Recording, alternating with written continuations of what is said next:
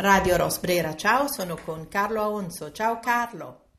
Ciao Rosanna, ciao a tutti.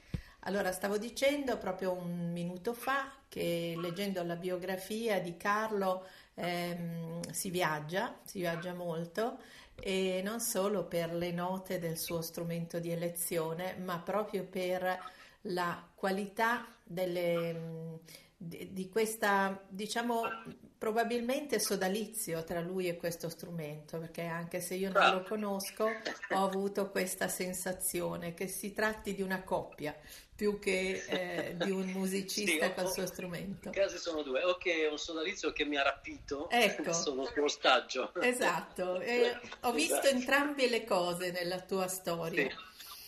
Sì. Esatto, esatto. Quindi, e poi pensa che non c'è neanche scritto tutto lì. Eh? E, e, guarda, ma tu non sai come l'ho capito, perché io sono una appassionata lettrice di biografie e curriculum, li metto distinti e tutti ah. e due, perché so quanta sofferenza c'è dietro a volte alcune esperienze nell'essere messe, tolte, adombrate, esaltate, ed è un cesello che facciamo di fatto sulla nostra vita, no? Quindi nella tua si vede che il cesello si può fare, è stato fatto a, a secondo del dove ti si va a leggere. Poi consiglio a tutti il tuo blog comunque che è anche molto ricco mh, per quello che può essere anche la possibilità di conoscere il tuo lavoro senza eh, assistere, ma io consiglio sempre di farlo invece concerti di persone quando è possibile ma anche quando io sono un'appassionata e parlo bene anche delle altre radio, anche di Radio 3 Suite, quando ci sei io ti sento. E, ehm, ah. e quindi insomma, caro, io voglio chiederti due cose. Intanto far parlare te perché hai un sacco di cose da dire, oltre al fatto che mi piacerebbe parlare della scuola e anche dei pregiudizi che eh, vengono in qualche modo riservati al mandolino e alla sua mh, presenza nel panorama degli strumenti musicali. Sì, allora intanto ci siamo promessi noi mandolinisti di dire che ormai è finita, non c'è più pregiudizio. Oh, Quindi, ecco. bellissimo. finalmente abbiamo, siamo riusciti a sfattare questo, questo mito. Eh, il mandolino è uno strumento normale, è uno strumento come tutti gli altri. In realtà è uno strumento molto speciale perché ha tantissime cose da scoprire ancora e, ed è sì, uno dei simboli dell'Italia, mm. eh, così come lo sono tante altre cose, la Ferrari, la pizza, gli spaghetti, la mamma, ci sono le scarpe, la moda. E, e il mandolino è uno, questi, è uno, di questi, simboli. Quindi diciamo sta un po' a noi italiani trattarlo bene perché eh, ci, ci rappresenta. Chi vuole sapere per quale motivo il mandolino ci rappresenta, e rappresenta tutti gli italiani, non solamente una parte, in realtà è, un, è lo strumento proprio italiano per eccellenza. E noi abbiamo cercato di spiegarlo con una serie di documentari che si trovano su YouTube, al mio canale Carla Onzo, eh, al canale YouTube di Carla Onzo, insomma si sì. trova, lo trova, e abbiamo realizzato una serie di piccoli documentari molto televisivi, molto dinamici, dove raccontiamo il mandolino eh, partendo da Genova, che il mandolino poteva essere il mandolino genovese e poi abbiamo fatto Torino, Milano, Roma, siamo anche passati da Napoli ovviamente, a Venezia, insomma il mandolino avrebbe potuto essere di qualsiasi città italiana o regione e, e questo appunto con questi documentari lo facciamo vedere chiaramente perché c'è mandolino un po' dappertutto. Io suono il mandolino, sono di Savona, e l'ho imparato da mio papà, che l'ho imparato a sua volta da persone locali, da qui dal circolo mandolinistico savonese, che è una storia antichissima, ed è uno strumento che ha avuto una, una storia notevolissima in Liguria.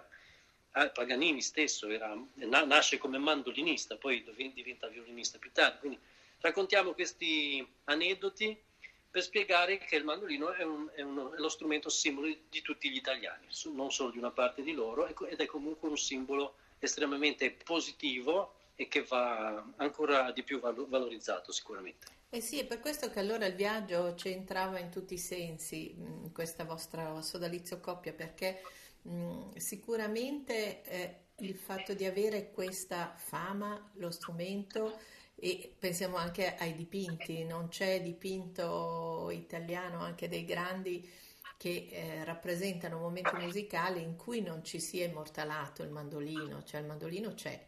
E, ehm, e anche questa, questa cosa di familiarità magari non va confusa con la facilità della, dell'apprendimento, perché credo che sia uno strumento non facilissimo forse da eh, suonare.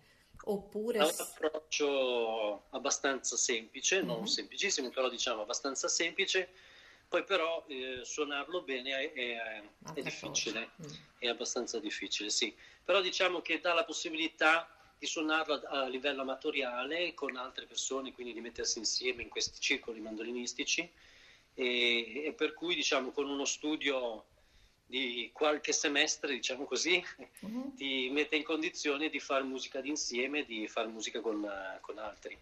Quindi diciamo, è molto versatile per questo, è, è propedeutico allo studio del violino, se uno volesse, eh, perché ha la stessa accordatura, uh-huh. per cui chi vuole può suonare i due strumenti abbastanza facilmente per, passando da uno all'altro. Senti, la scuola, ehm, c'è stata questa, questa, iniziativa di cui mi piacerebbe che tu ci parlassi, ehm, così, ehm, così, concentrata appunto su questo strumento e su questa sapienza, eh, oggi è contemporaneo per quale ragione? Perché c'è bisogno di studiare musica? Ah, in generale, perché studiare musica? Beh, intanto in que- di questi periodi è proprio la musica e la salvezza, chi, eh, l'arte in generale, diciamo, mm-hmm. la, la, salvezza, proprio in questi periodi così difficili, dove siamo messi alla prova psicologicamente, socialmente, avere un rifugio eh, di espressione artistica è una cosa importantissima per la salvezza. E il fatto di avere uno strumento come amico perché comunque ci porta via tanto tempo lo studio di uno strumento musicale e quindi eh, dobbiamo dedicarci molto tempo ed è un modo per concentrarsi, per usare il nostro tempo nel migliore dei modi per noi stessi. Questo diciamo è, è fondamentale. Senti, è finita l'epoca dell'avvicinamento allo strumento per avere delle performance per essere, eh, diciamo così, invogliati ad avere una carriera di visibilità e quindi c'è invece anche questa dimensione di avvicinamento, come dicevi tu, appunto per il benessere personale, per il eh. tempo buono da dedicare a noi stessi. E pensi che le nuove generazioni possano percepirlo forse con maggiore sensibilità di quanto non l'abbiamo fatto noi? Io lo spero, è una cosa che dobbiamo insegnare, bisogna essere capaci a insegnare che c'è questa opportunità che non è un'opportunità facile come quello che ci viene eh, proposto attraverso appunto i, i, nuovi media, i nuovi eh, device che abbiamo nelle mani. Quello di studiare uno strumento, di essere artisti, è, una, è un percorso che richiede un notevole impegno. E quindi diciamo che il, il nostro compito è quello di far capire ai giovani che c'è un modo per eh, raggiungere la felicità, la, mm, raggiungere, cercare la felicità interiore proprio attraverso l'espressione artistica e, e che appunto eh, ha questo, questa difficoltà eh, di doversi impegnare parecchio per poterla raggiungere. Noi vediamo che organizzando questi corsi diamo a questi ragazzi, a questi giovani, eh, una, una, serenità molto importante. I nostri corsi sono sempre molto attesi perché proprio ci immergiamo in questa bolla sonora eh, dove il, tutto il resto del mondo può anche scomparire, esistono le nostre note, i nostri strumenti, la nostra voglia di fare musica insieme. E, e quindi sono momenti molto importanti di rigenerazione mentale fondamentale. Eh, guarda, in questi eh, periodi che metti, abbiamo messo i nostri ragazzi alla prova esatto. con queste... Eh. Mm-hmm. io guarda, mh, mm, quando ho, ho, avuto appunto l'opportunità di, mm, di, pensare all'intervista con te, ho proprio pensato a questo e anche la fortuna che abbiamo noi in radio di parlare di argomenti e di eh, occasioni di questo tipo anche molto trasversali. No? E qualcuno mi dice: ma, ma, come ti vengono in mente? Perché ovviamente il mandolino, in questo caso i musicisti di valore, hanno molto senso in una radio. Qualche volta magari intervisto, che ne so, appunto, qualcuno che disegna cose particolari, oppure ho intervistato e parlato di equitazione naturale, di relazione con le altre specie, insomma, un po' tutte quelle condizioni che mettono l'uomo nelle, nella dimensione della conoscenza, ma anche appunto di queste bolle di cui parli tu, che sono bolle da costruire con grande accuratezza, perché se la vita può essere breve, lunga o quello che è, queste bolle garantiscono delle vere soste dell'anima, no? E quindi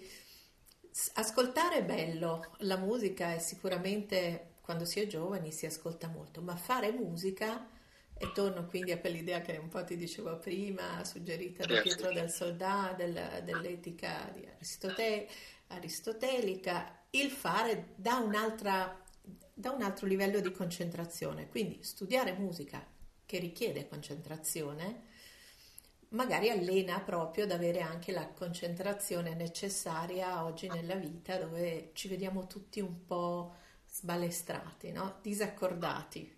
Non, non, so come suona un mandolino che non ha un accordo, ma deve essere una cosa terribile.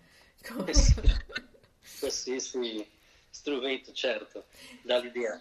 E assolutamente, guarda, il, il fatto è che quando ci si ritrova in queste dimensioni, veramente ci si chiede qual è la dimensione reale, mm. cioè se, se, quello è il momento reale e tutto il resto eh sì. una finzione. Quindi diciamo che sicuramente sono momenti che servono di rigenerazione spirituale, eh? assolutamente, che, che, serve per affrontare la vita di tutti i giorni e poi anche a porsi delle domande, dire ma qual è la dimensione che, che io voglio, che cos'è che voglio crearmi io nella vita per poter diciamo, vivere serenamente e cercare il bello della vita. L'altra cosa bella di questo strumento appunto è che si suona anche, tu hai un trio, ma suoni in composizioni molto variegate. Ti chiamano anche, ehm, insomma, non, non, vi sto a dire i posti dove è stato Carlo dove è stato invitato, ma insomma si va da, dal Vietnam al Giappone alla Carnegie Hall, cioè veramente hanno riconosciuto la qualità del tuo lavoro e della tua interpretazione ovunque. Qual è stato un momento nel quale ti sei quasi commosso?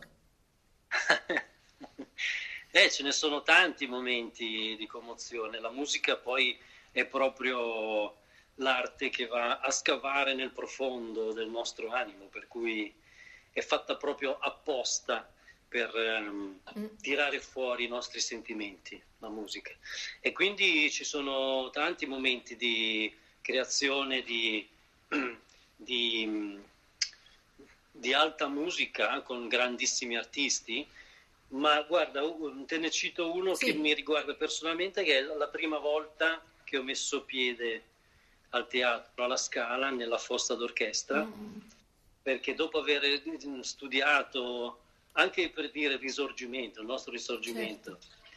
dove appunto il teatro, quello è il teatro dove sono successe tante cose, sì. do, dove è passato Giuseppe Verdi, tutti i più grandi sono passati di lì, ecco, aver messo piede in questo tempio della musica mi ha dato proprio un'emozione, non c'era nessuno in quel momento, sono entrato, mm-hmm. ho avuto l'opportunità di entrare nella fossa d'orchestra da solo, nel teatro completamente vuoto, quello è stato veramente un momento di grande, grande emozione che mi ha fatto capire quanto, quanto siamo piccoli, quant'è invece la vastità della, eh, dell'espressione umana, della, eh. Hai citato proprio uno dei posti che anche a me fa un po' venire i brividi e se sono lontana da Milano la nostalgia ce l'ho proprio per eh. la scala.